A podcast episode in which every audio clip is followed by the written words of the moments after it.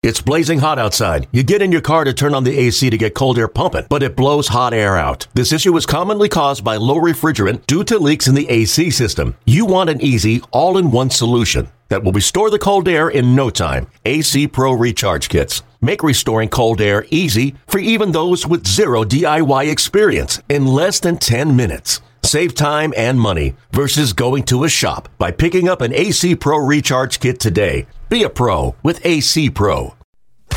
Welcome to the official podcast of the Milwaukee Brewers. This is Brewers on Tap. Here's the pitch. A curveball! Through the deep left. Gonna get way out of here and gone for dear. And they have tied it at 4. Wow! Now it's time to tap the keg with Lane Grindle. Hello, everyone, and welcome to episode number 143 of Brewers on Tap. I'm Lane Grindle. Great to have you with us for this edition of the podcast. We have a lot coming your way on this week's edition. We're going to have a long and lengthy conversation with Tom Flanagan, the Brewers farm director, to talk to him about what the new facilities at American Family Fields of Phoenix have done on the minor league side for operations and organization and player development and everything else, and a little bit about getting closer to games starting in just a couple of days on the minor league side. Everybody is in camp now, so we'll talk to Tom Flanagan about that coming up. We're also going to talk to a guy that figures to start the year in AAA, but is going to be on the radar to potentially contribute to the 2019 club, and that is Brewers top prospect Keston Hiura. So that should be an exciting conversation. Keston's always a really fun conversation. He's a fun interview, and we'll get a chance to go in depth with him a little bit about his approach at the plate and his development, what he feels like he has left to prove to himself before he is major league ready. So a couple of really good interviews coming your way, but a lot of news and notes to pass along to you, and by far the most significant one from this past week in Cactus League play in Brewers spring training is Jimmy Nelson. Jimmy Nelson had spent over a year and a half without being on the mound in a Brewers uniform. You'll remember in September of 2017, he actually hits a ball off the ivy at Wrigley Field, rounding first, then slides back into first. Didn't think everything was okay when he first got up, and turned out to be right. That torn labrum, long recovery back. He was hoping to get back by the end of the year last year. It wasn't in the cards for him. This year, had a little bit of setback at the beginning of camp. It's been a frustrating stretch for Jimmy Nelson, but he's continued to work hard the entire time, and he finally got back up on the mound in a game situation on Monday. His first Cactus League appearance of the 2019 spring after having pitched the week before in an intersquad, throwing to live hitters before that. Finally got up on the mound in a Brewers uniform in a Cactus League game, and it was a cool moment. Every single Brewer came into the dugout. They were all up on the top step supporting their teammate, who they knew had gone through so much just to even get him to that point. And at that point, the results were really secondary. It was about Jimmy Nelson doing what he loves to do again, and it was really neat to see. Jimmy himself, from a performance standpoint, looked okay. The results weren't great. He gave up a home run, a few singles, and a couple of runs when it was all said and done. But if you just focused on the stuff looked like Major League Baseball stuff. It looked like stuff that's going to get Major League hitters out, and it did. He struck out the side in the process. Fastball, 91, 92, even hit 94 one time, which was very good to see. And I think as Jimmy continues to get himself back, you're going to see that velocity increase again, and he'll get back to the 4s, 5s, and the occasional 6s that we used to see from Jimmy Nelson and his fastball. The slider looked very good. It looked like the old Jimmy Nelson breaking ball. That was encouraging. I think Jimmy Nelson has it in him. I think he's going to be able to get himself back. I don't think it's going to be by opening day. Don't even know how much of an impact he's going to have in the month of April. But I think at some point in 2019, Jimmy Nelson will force his way into the Brewers rotation. And that is good news for Milwaukee Brewers fans. Craig Counsell said on Tuesday that Nelson recovered well from that outing. It was just one inning. He said everything looked fine coming back the next day, and he responded well to it. That's another really good step in the right direction for Jimmy Nelson. However, Craig Counsell also said he's probably not going to be on the opening day roster. There's more left here. We're going to take it slow with him. He's only going to pitch every 5 days as we build him up and get him ready to go. But at some point this year, barring any kind of setback that would be unforeseen at this part, Jimmy Nelson looks like he's going to contribute to the 2019 club. And that is a big deal for the Brewers. Because remember, this was an ace in 2017. This was a 1 or a 2 in your rotation in 2017. The Brewers would love to welcome somebody like that back into the mix. Other news and notes. The other kind of setback is Jeremy Jeffress. Remember last week, he was on the mound making his debut for the spring, and the velocity was down. Just wasn't there. And as a result, Craig Counsell went out and got him after just two pitches and took him out of the contest.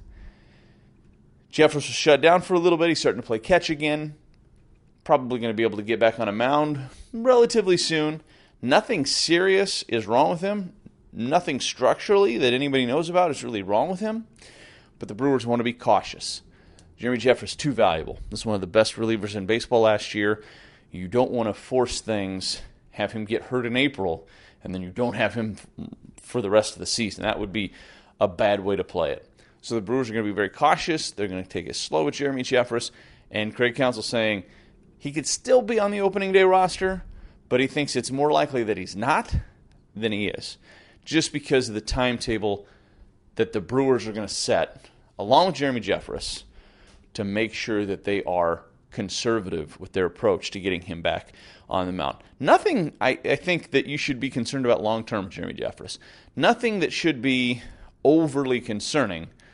It's just hard when you have a talent like that to allow your mind to be patient on getting him back onto the mound, but the Brewers will do what's right there. You can count on that. Let's take a look real quick at just the arms in the conversation for the Brewers roster. And remember, last year the Brewers used 53 guys over the course of the season on that 25-man. 53 guys. That's more than double of the opening day roster. So you know there's going to be a lot of up and down. There's probably names that I'm going to roll off, that I'm not going to roll off here in a second, that will have an impact on this team. I mean, we know that that will happen too. But in terms of the guys that are in camp that I think are unique, they're interesting, they deserve a good look. Some of these guys are really obvious ones that you don't need me to talk about a lot. But then there's a few other names that I'm going to be curious to see where they end up, what they end up doing, and if they are able to stay in the Brewers organization as some depth for the crew. Those are some of the things I'm going to be interested in. So I started with the rotation, and I've been telling people the Brewers have really 7 or 8 guys that they could feel comfortable with in their rotation.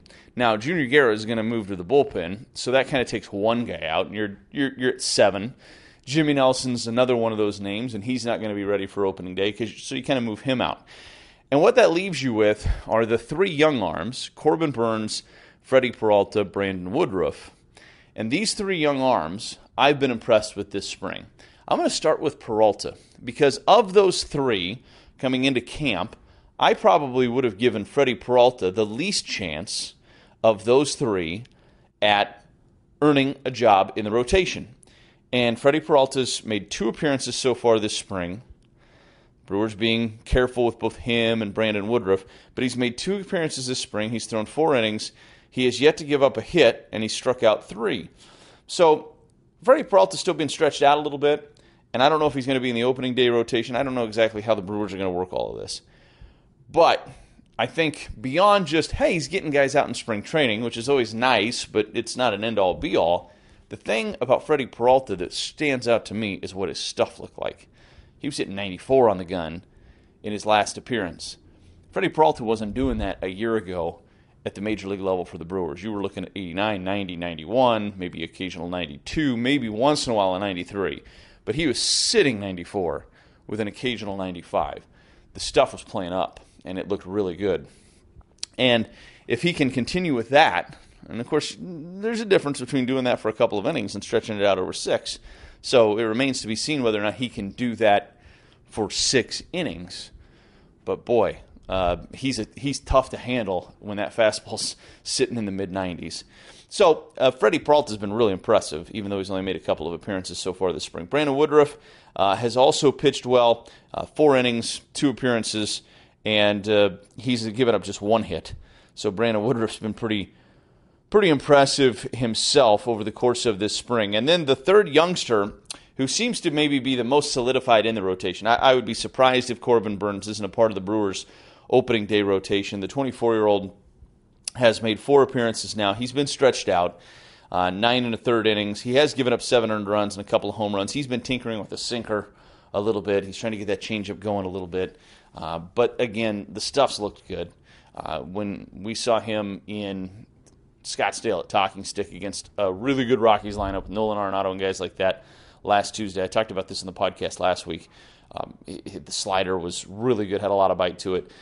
He was getting guys like Nolan Arenado to chase out of the zone, which is usually a pretty good sign. Then the veteran guys in the rotation, you're looking at Yolbert Sanchez, who looks like the anchor of this rotation right now after the workhorse year that he had a year ago, eating innings and being reliable and dependable. It looks like Yoli Chasin's going to head up the top of this rotation.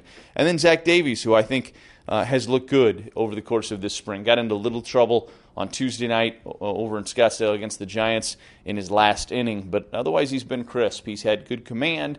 The changeup's been good. The curveball's been good.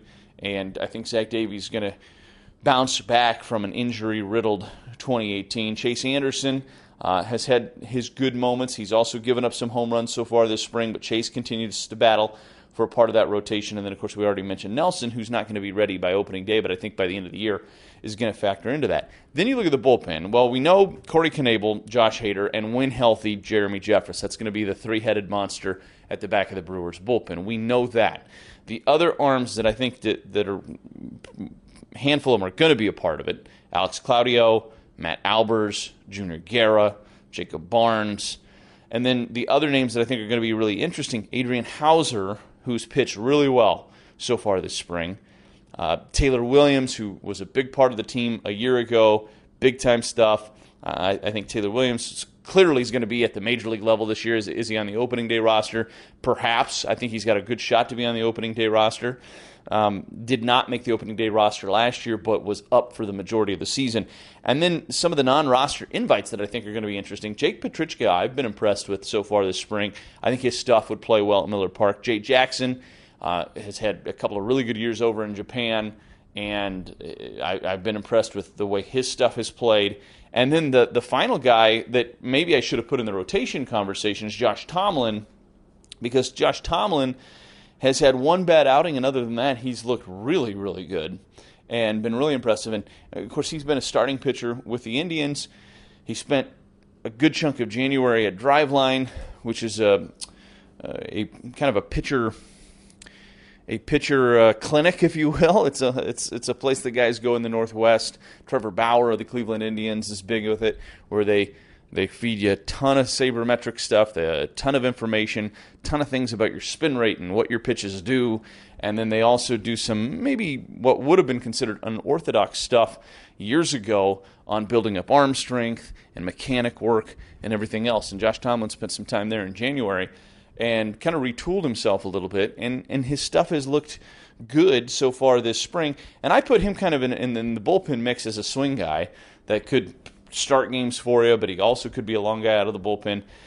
Don't know if he makes this club coming out of camp. Hard to tell, but I think he's an interesting name, and he's been an interesting guy to watch so far this spring. So there's a lot of names in the mix there. Not all those guys are going to break with the Brewers at the end of spring training, which is, by the way, the Brewers break Phoenix and head to Montreal in a week and a half. This is getting close now for the Brewers, and more cuts will be coming. There were cuts made earlier this week.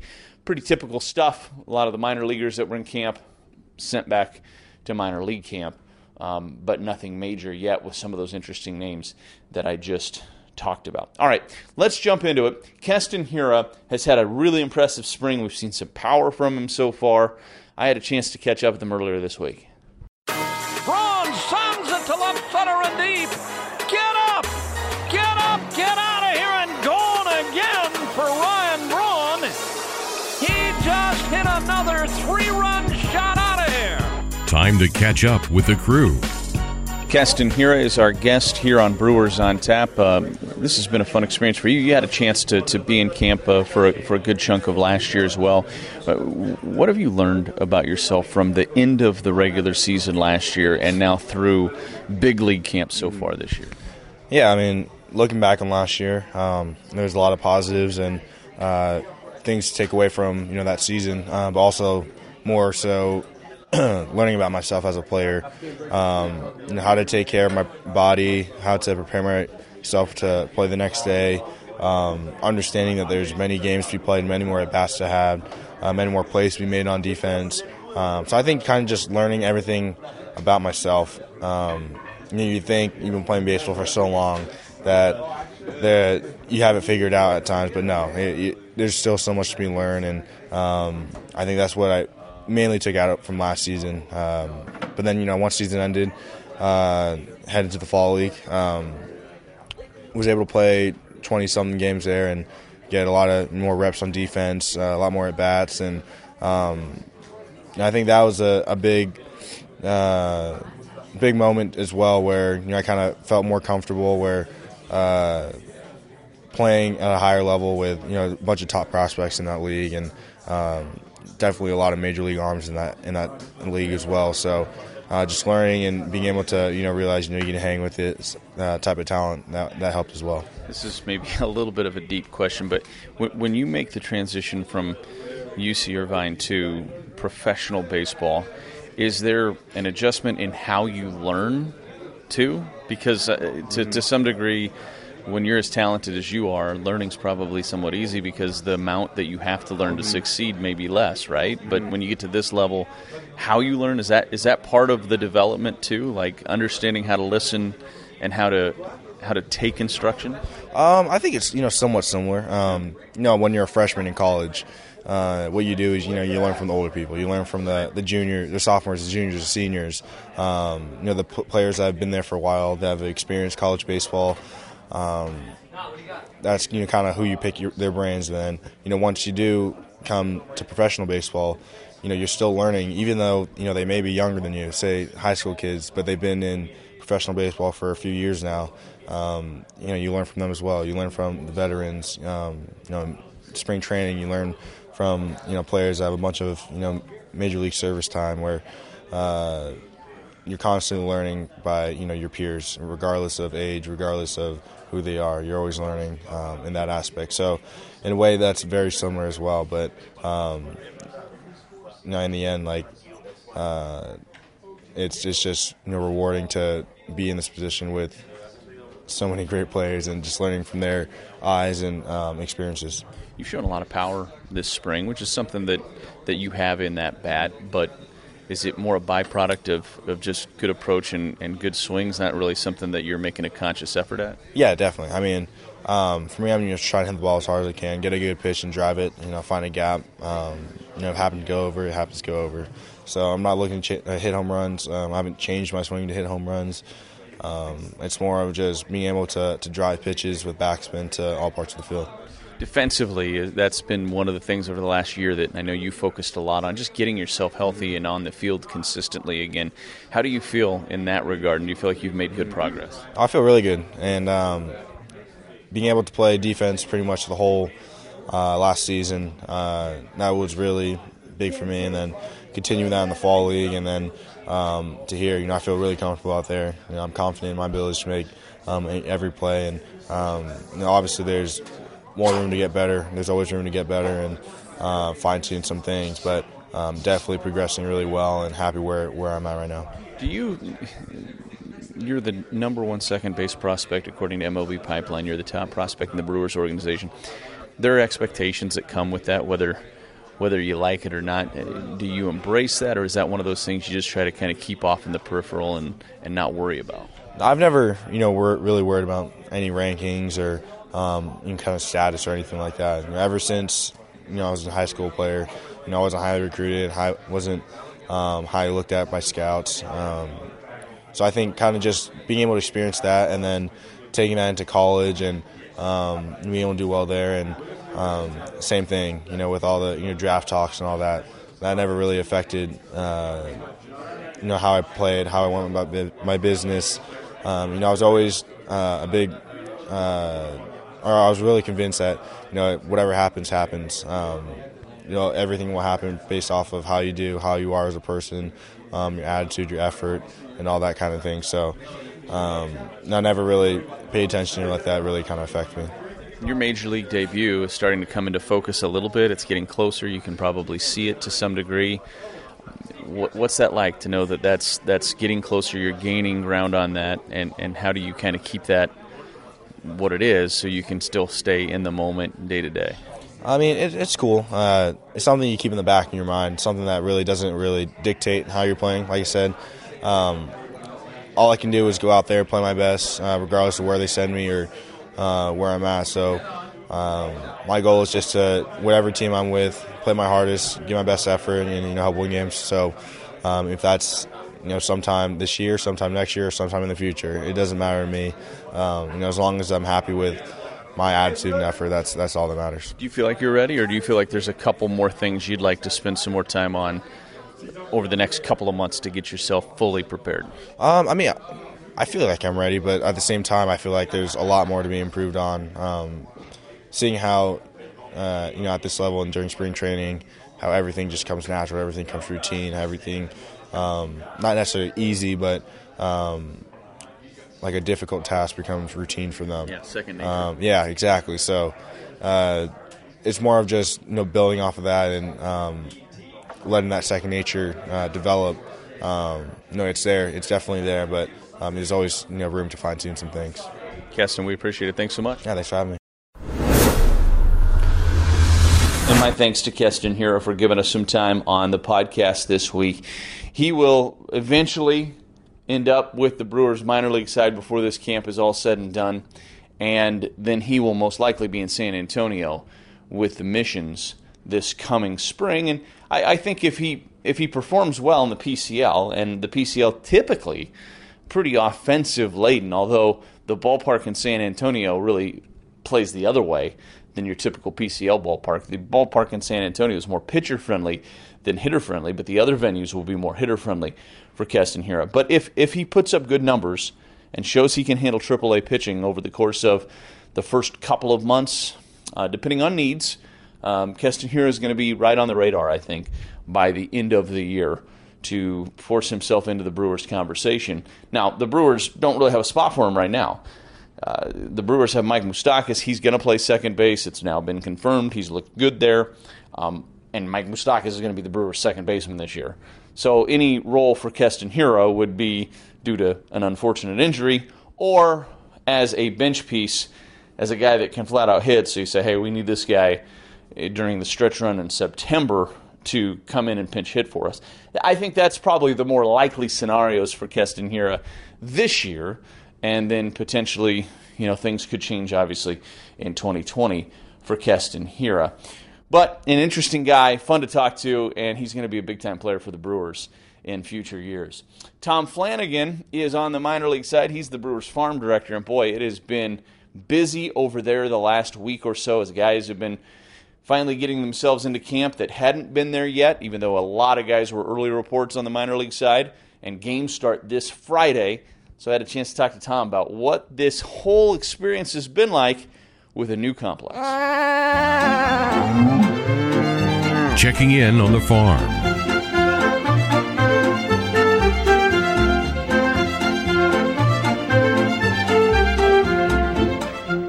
Tom Flanagan is our guest on Brewers on Tap, and boy, we've talked so much about this facility, American Family Fields of Phoenix, and what it means to the organization. And a lot of that conversation has been centered around what it means to the major league side of the organization, but maybe an even bigger upgrade in some terms for the minor league side. And I know you're really excited to have this facility here, not just during spring training, but year-round now at at your hands. No question, Lee. And that's the biggest thing from our end. It's really a 12-month process for us. Year-round, there's at a minimum rehab players are here getting worked on and getting back to full health.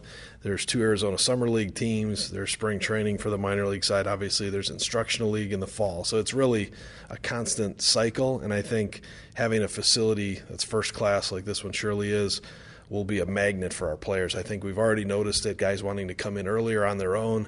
I can sense this offseason we're going to have a lot more players here voluntarily. We'll have our staff coming in to work with those players. So it's going to be a big-time plus for the future Brewers as well. The proximity to the Major League clubhouse, Tim, it became a really common phrase that we would use, across the parking lot, or, well, a guy gets cut from the big league camp, he's got to go across the lot. And that's no longer the case. It's going to take a little bit of getting used to for those of us on the radio. But now having everybody under one roof, kind of a central point with the weight room, and I probably opens up a lot of lines of communication. As silly as that might seem, with just a parking lot between the minor league complex and the major league side during spring training, it seems like that would break down some barriers, so to speak. I think so. I think anytime you can have a young minor league player working with a veteran major league player, whether it be side by side in the weight room or just crisscrossing the complex or on a practice field,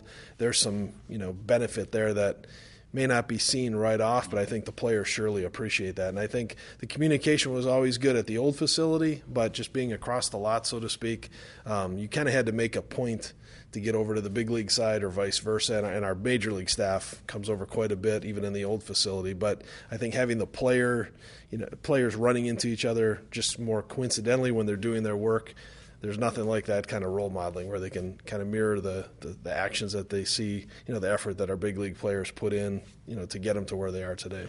What was the feedback you gave to the group planning this when this was in the early stages of the things you wanted to see, and how much have you been able to utilize some of that? I know the classroom space has been something that Council has talked about, that he's been surprised how much that's been used early on. Yeah, we've had the biggest thing, I think the key word to sum everything up was space. It was, we could get our work in. We certainly didn't use it as an excuse to not get work in, but it took a lot more active scheduling where your day maybe got stretched out earlier, where you had not real the best conducive meeting times. Guys come off the field, they're out there 3 hours in the sun, and hey, that's the only time the meeting room's available. You're going to have English classes, or you're going to have a sports psych meeting or something along those lines. Whereas now you can have 4 very productive meetings occurring simultaneously. You really optimize it, and I think we're meeting more just because we're getting more out of the meetings. We kind of get the guys in and out half an hour, 45 minutes tops, just so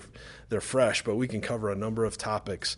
But getting back to your original question, I think over the years we were always planning for a possible renovation or new facility, so we were through that cycle several times. Obviously, Tyler Barnes, Matt Klein, our people, in the front office really did a great job, putting this all together. But it's really got everything that you could ask for. I mean, there's meeting space; it's first class in every way. So we're just ecstatic to come to work down here every day, and we'll enjoy that going forward. And now it's been cool because you've been able to see guys here. Of course, there were a lot of early reports, but now everybody's here, so you have the whole group under one roof.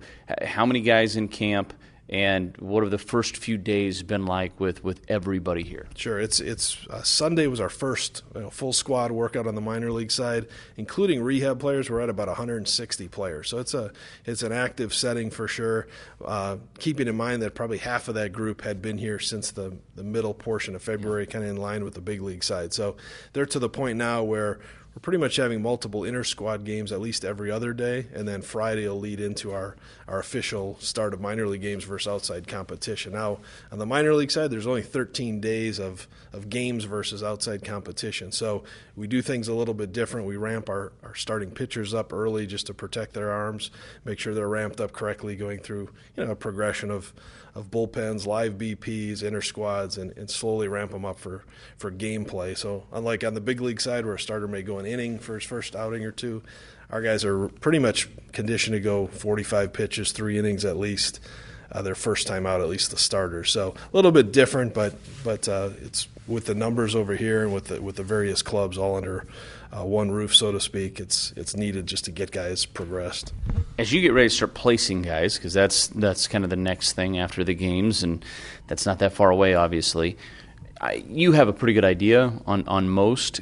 How many true decisions still have to be made in that regard? And do guys influence that much in the spring in terms of where you actually send them? Yeah, for the most part, generally you want to target places based on where guys finished last season or finished the offseason and kind of have it in mind, hey, this guy's likely going to this club, where it's like 80 to 90% certainty. Obviously, there's always competition, so we have more players than we have jobs. So there'll be that competition for those last few spots, whether it be position players or certainly pitchers. But, there's always the attrition with injuries, or if a guy's not 100%, we may want to hold him here for a little bit before he joins a club. So there's a little bit of play in the ultimate destination, but for the most part, I'd say we have a pretty firm handle. You don't want to let, like I said, 13 games dictate too much. You may want to look at more of the process they had getting to this point as opposed to how they fare in these 13 games. But generally, we have a pretty firm idea on at least AA and down. AAA is a little more in play with the effect of the big league club, of course. But for the most part, we're fairly set. You mentioned AAA, New City, San Antonio, and Wolf Stadium, which is an older stadium, but there's been a lot of work done on the clubhouse and everything else that the players will touch, which I know is very important for you guys from a player development standpoint.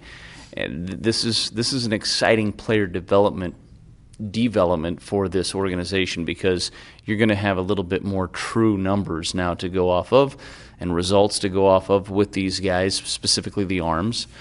What have been your early impressions of this move? And also kind of exciting because there's a group of prospects that have been kind of moving their way through the Brewers organization over the last couple of years, and most of those guys look targeted to be there this year.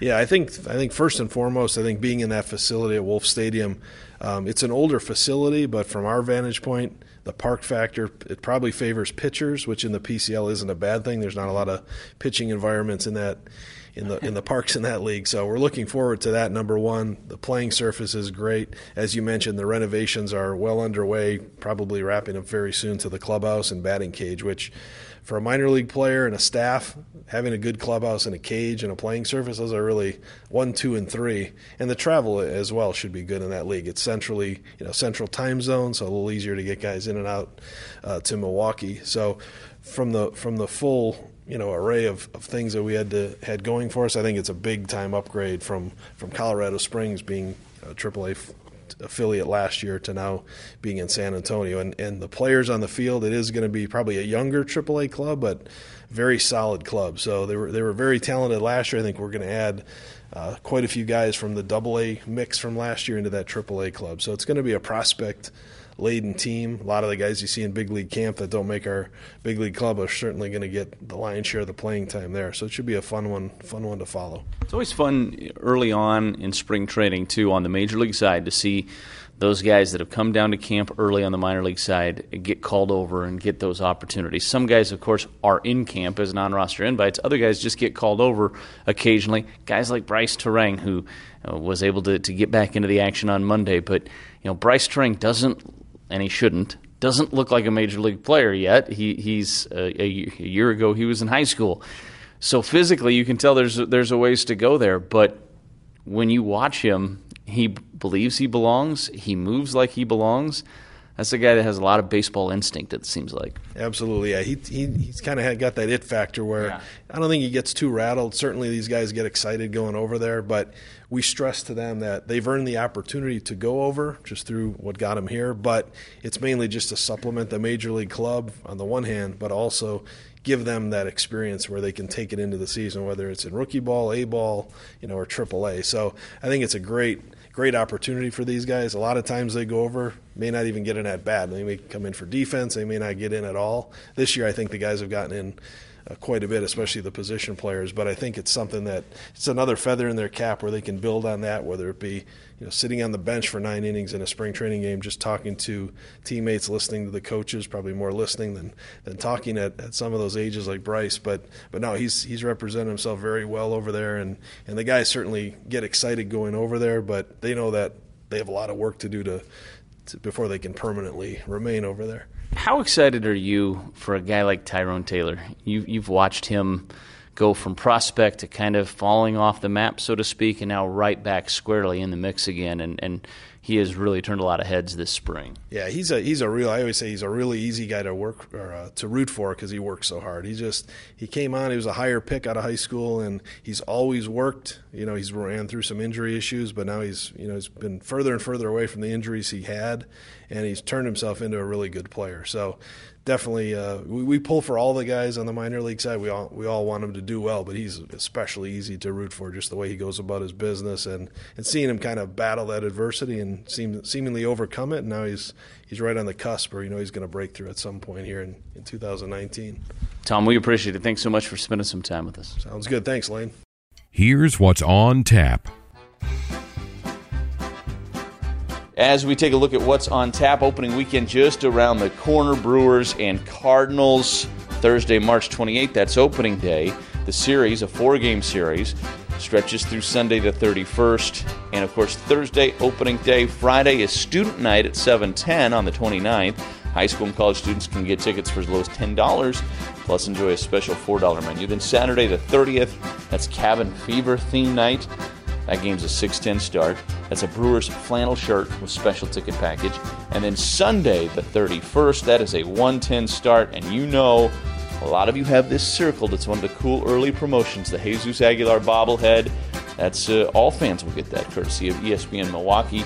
So to lock in your seats for opening weekend at Miller Park, head to brewers.com/tickets today. That is going to do it for us. And episode number 143 of Brewers on Tap.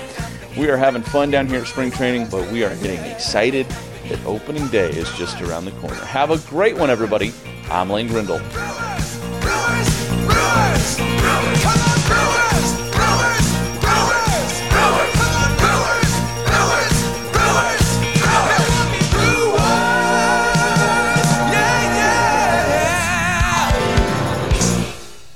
Hey, Rob Bradford here. You guys know I'm always up for a good MVP story, and one of the best stories is Wasabi Technology. Wasabi is the world's hottest cloud storage company, and it's become the go-to provider for professional and collegiate sports teams, including 20 Major League Baseball teams like the Red Sox and NHL teams like the Bruins and Vancouver Canucks. Even the Liverpool Football Club is getting in on the Wasabi action. So, why is Wasabi the MVP? Well, Wasabi was purpose-built to free businesses from skyrocketing storage costs and unpredictable transaction fees that the Amazons of the world are charging. In fact, Wasabi is up to 80% less than those hyperscalers and doesn't charge a cent for businesses to access their data. From Wasabi's AI-enabled intelligent media storage, Wasabi Air, to the industry's only cloud storage service with triple protection against cyber criminals, data deletion, and ransomware, Wasabi's taking the lead in driving innovation in data storage and helping sports teams to unleash the power of their data. Wasabi, another Boston-based championship team.